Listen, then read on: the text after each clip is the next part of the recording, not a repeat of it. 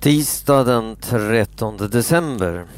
Arbetarna på industrier får högre lön. Det första avtalet om nya löner är klart. Företagen och industriarbetarnas fackföreningar har kommit överens. En eh, halv miljon anställda får sina löner höjda med 3 procent. Det är fackförbunden ganska nöjda med. Men företagen säger att det blir dyrt. Senare ska andra yrkesgrupper också förhandla om nya löner. Deras avtal brukar ofta likna det som industrin har kommit överens om. Därför är det första avtalet mycket viktigt för alla. Kanada lämnar Kyotoavtalet. Förenta Nationerna, FN, har just haft ett stort klimatmöte. Länderna försöker komma överens om hur de ska minska utsläppen av växthusgaser. Det tidigare Kyotoavtalet slutar snart att gälla. När avtalet inte gäller behöver länderna ha ett nytt avtal om utsläppen ska kunna minska. Nu säger Kanadas miljöminister Peter Kent att landet lämnar Kyotoavtalet. Sedan Kanadas högerregering fick makten för fem år sedan har den sagt att den inte vill försöka minska utsläppen. Många tror att det här betyder att det inte blir något nytt klimatavtal för världens länder. Nio miljoner hotas av svält i Afrika. Öknen Sahara ligger i den norra delen av Afrika. Det har regnat ovanligt lite i området i år. Det torra vädret har gjort att det har växt väldigt lite på de få åkrarna som finns i den södra delen av öknen. Dessutom är priserna på mat väldigt höga. I eh, området Sahel har det växt så lite att det finns en stor risk att nio miljoner människor kommer att svälta nästa år. Det säger hjälporganisationen Oxfam. Det är länderna Niger, Mauretanien, Burkina Faso, Mali och Chad som riskerar att drabbas av svälten. Ny president i Tunisien. För ungefär ett år sedan började protesterna i Tunisien mot landets ledare. Folket ville ha demokrati.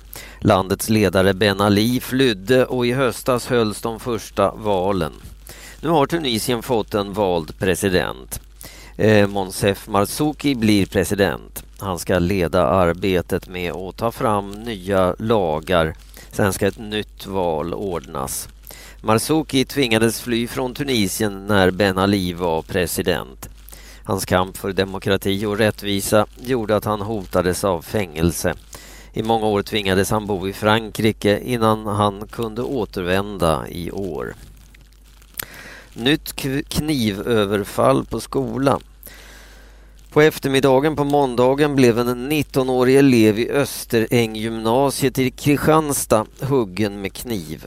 En jämnårig man överföll honom och högg honom i ryggen eller nacken, berättar elever som såg händelsen.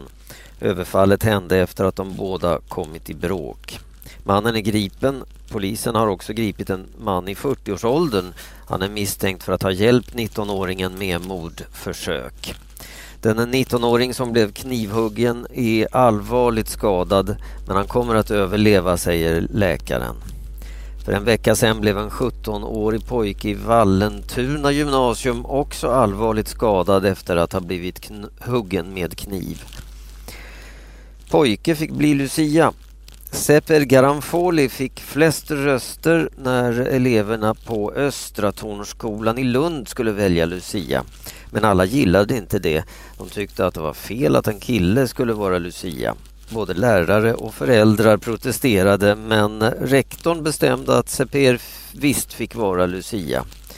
Men i flygelskolan i Lund gick det inte på samma sätt. Där ville också en kille bli Lucia men han stoppades av skolans ledning.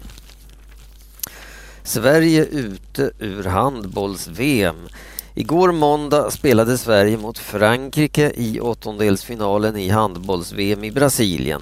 De svenska tjejerna startade matchen bra, spelade väldigt bra i anfallsspelet och ledde rättvist med 15-12 i halvtid. I den andra halvleken kom Frankrike igen och tog ledningen. Men matchen var jämn och spännande. Fransyskorna ledde med 24-23 när Sverige fick en straff med två minuter kvar.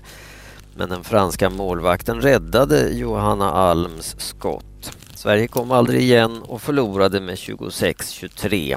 Därmed är VM över för de svenska handbollstjejerna.